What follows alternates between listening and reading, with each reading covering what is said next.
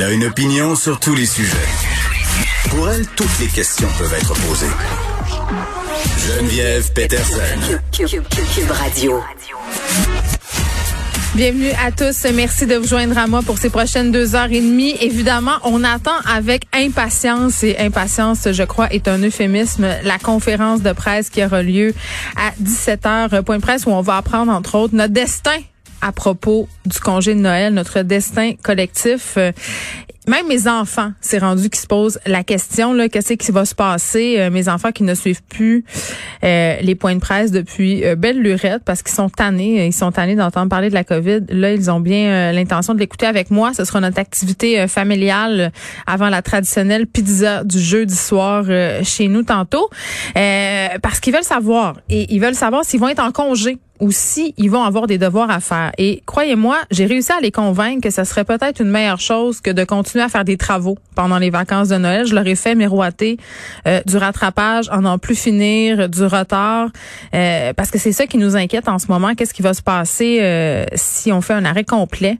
si les écoles ferment et qu'on est tout simplement en vacances? On l'a vu au printemps, là, c'est ce qui avait été proposé au départ, un gros arrêt général. Les enfants ont décroché de l'école, puis je dis pas ça au sens qu'ils voulaient plus aller à l'école, mais dans le sens qu'ils sont vraiment mis en mode vacances je pense que peut-être qu'on va en perdre une coupe si on prolonge ça euh, pendant un mois. On sait qu'à New York, ils ont décidé de fermer tous leurs établissements scolaires. Donc, j'ai bien hâte de voir euh, ce qu'on va nous annoncer à 17 h Deux scénarios possibles. On verra lequel euh, est choisi. Puis d'ailleurs, je vais en reparler avec Égide Royer tantôt, qui est un psychologue et qui est spécialiste de la réussite scolaire. Qu'est-ce qu'on va faire advenant un ou l'autre des scénarios? Le premier, on nous autorise à fêter Noël 10 personnes mais on nous dit que le jour de l'an, c'est non. Dans le deuxième scénario, on aura le droit de se réunir aussi au jour de l'an, mais ça prolonge obligatoirement le congé des fêtes pour qu'on ait droit, si on veut, à cette quarantaine déguisée. Euh, puis est-ce que ça va être possible de le faire, cette quarantaine-là, parce qu'on sait qu'il y aura des récalcitrants? Tant de questions auxquelles on trouvera, j'espère, des réponses claires, hein? À 17 h et vous savez à quelle enseigne je loge par rapport à Noël? Dans ma tête, on passe pour Noël. Pour cette année là, c'est plus important de pouvoir garder nos écoles ouvertes que de fêter euh, Noël en famille. Évidemment pour les personnes seules, c'est une autre histoire, mais je pense qu'on pourrait euh, adopter des accommodements raisonnables pour ces personnes-là et y aller au cas par cas. Je pense qu'on est tout à fait euh, capable de le faire. C'est la journée québécoise euh, pour la santé et le bien-être des hommes. Et je sais quand on parle de journée des hommes, ça fait sourciller bien des gens euh, parce qu'on a un peu l'impression que c'est la journée de l'homme à l'année. Mais bon, je trouve que c'est important de le souligner euh, parce que les hommes ont des enjeux. les hommes, parfois, euh, sont en détresse, euh, ont toutes sortes de problématiques et c'est un peu mal vu d'en parler des fois. Euh, manque de financement, pas beaucoup d'organismes. On va parler de tout ça, comment la deuxième vague touche spécifiquement à la santé mentale des hommes et est-ce qu'on a assez de ressources pour les aider? Tout de suite, on s'en va parler avec Émile Leblanc-Lavigne. C'est la porte-parole du collectif Wake Up Callis, le collectif Wake Up Callis qui attendait de pied ferme ce matin Gilbert Rozon devant le palais de justice euh, de Montréal où M. Rozon subit son procès pour agression sexuelle. Il attendait pour lui donner une classe de consentement. Elle est là, Madame Leblanc-Lavigne. Bonjour. Allô? Écoutez, euh, juste pour ceux euh, qui, comme moi, ne connaissaient pas ce collectif avant d'en entendre parler ce matin à cause du procès de Gilbert Rozon, c'est quoi Wake Up Callis? Euh, c'est un collectif pour la justice climatique et la justice sociale. Donc, c'est super intersectionnel. On, on, touche un peu à toutes les luttes. Ça vous tentait pas d'appeler ça Réveillez-vous, ça perd l'hypopète? Non, parce qu'on a essayé, on a essayé d'être gentil, ça n'avait pas marché, fait que là, on est en wake up call ben, moi, j'aime ça parce que ça me permet de sacrer à la radio, ce que je me permets rarement. Donc, je le redis, wake up, Callis. Euh, pourquoi vous avez décidé d'assurer une présence au procès de Gilbert Rozon ce matin? Euh, ben parce que on voulait, on était là la première fois, puis on voulait montrer euh, notre sport euh, au courageux, c'est super euh, important pour nous. Qu'est-ce que vous aviez fait? Qu'est-ce que vous aviez fait la première fois? La première fois, c'était seulement euh, une manifestation. Donc, on, on était là, c'est ça, avec des pancartes, euh, puis à, à, crier des slogans pour montrer euh, notre sport. Puis là, aujourd'hui, on fait un teach-in. On a choisi le procès de Gilbert Rozon parce que, si on veut montrer notre sport aux courageux, c'est aussi parce que c'est un, c'est vraiment l'image d'à quel point le système judiciaire ne fonctionne pas quand on est en, on en vient aux agressions puis aux crimes sexuels. c'est vraiment l'emblème, il est blanc puis il est riche puis il va s'en sortir. Vous pensez qu'il va s'en sortir? Oui. Hmm. Qu'est-ce que vous avez fait ce matin? C'était quoi l'action? Donc, on fait, euh, on a fait un teach-in sur le consentement. Donc, dans le fond, euh, on a une classe de rue, là, on a des chaises, des tables, puis euh, on est venu parler de c'est quoi le consentement, la cohésion sexuelle, comment ça fonctionne au système de justice, qu'est-ce qu'on aimerait avoir comme réforme judiciaire, comme réforme du système d'éducation.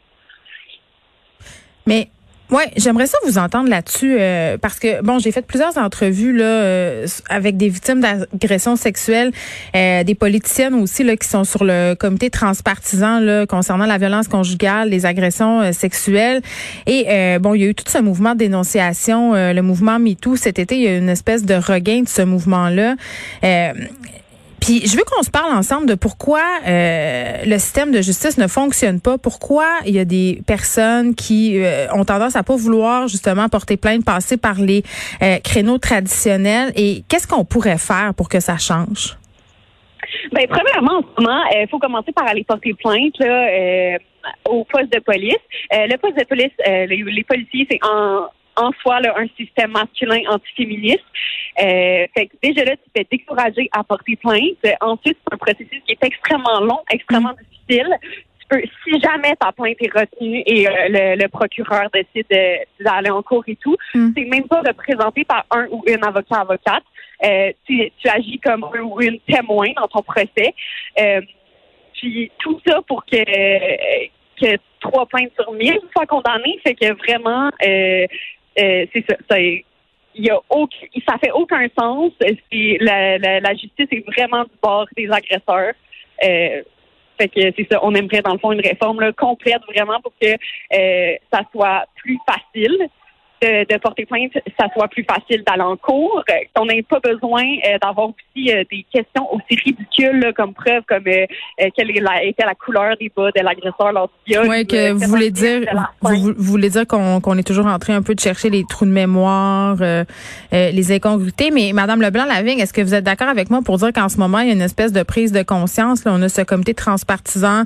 On pense à créer un tribunal qui serait spécialement dédié aux affaires de violence conjugale et d'agression sexuelle.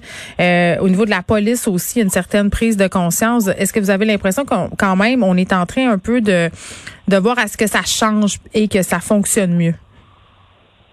Euh, honnêtement, on est en train, je pense qu'on est en train de se révolter en ce moment, puis on essaie de faire changer les choses. Euh, sauf que je, je suis pas sûre que la prise de conscience se fait très bien. On l'a vu encore cette semaine avec Elisabeth Rioux. les vraiment les il y a encore tellement de préjugés autour de ça. Euh, puis euh, je pense vraiment pas qu'on est prêt à arriver là encore à une réforme. Mais il y a quand même des initiatives gouvernementales en ce sens-là en ce moment. Oui, mais c'est long, puis pendant que c'est long, on, on attend encore. On en a besoin tout de suite. Pendant ce temps-là, il y a des milliers de victimes qui n'ont pas de ressources pendant qu'on attend. Puis ben moi un peu ce qui m'a déprimé euh, cette semaine, c'est les courageuses qui ont été déboutées en Cour suprême. C'est un gros revers, ça, pour les victimes d'agressions sexuelles et pour les personnes qui envisagent peut-être de porter plainte. quand tu vois ça aller, tu te dis, ben écoute, de toute façon, ça marche pas. Ben c'est ça. Puis qu'est-ce qui est triste, c'est que c'est pas surprenant. on a vu cette nouvelle-là, euh, puis c'est zéro surprenant que, ça, ça ait été euh, euh, refusé dans le fond là, par la Cour suprême.